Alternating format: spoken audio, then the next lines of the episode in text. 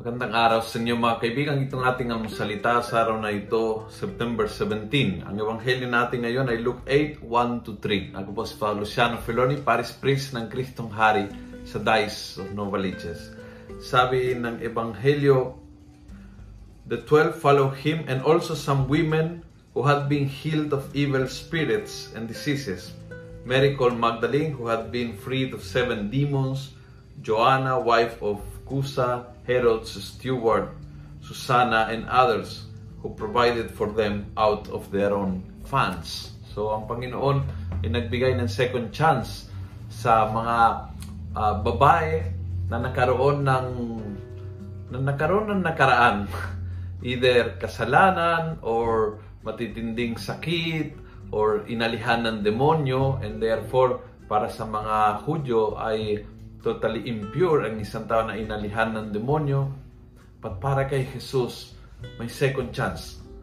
May pakakataon na gumaling at maging alagad niya. Noon at ngayon. Noon at ngayon. Nangyari sa kanila, nangyari sa atin, nangyari sa ibang tao kung tayo ay maging daluyan ng ganitong ugali ng Panginoon. Na ang tao ay pwedeng pagalingin, and then bigyan ng second chance. Ang Diyos ng second chances, yan po yung Panginoong Jesus. Ang Diyos na tumulong bumangon mula sa pakadapa sa sino man tao at binigyan ng chance to become a great follower of His.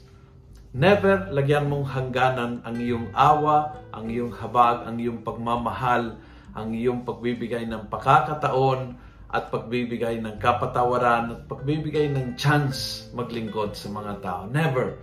Dahil hindi ganyan ang sinusundan natin Panginoon. Kung nagustuhan mo ang video ito, pass it on.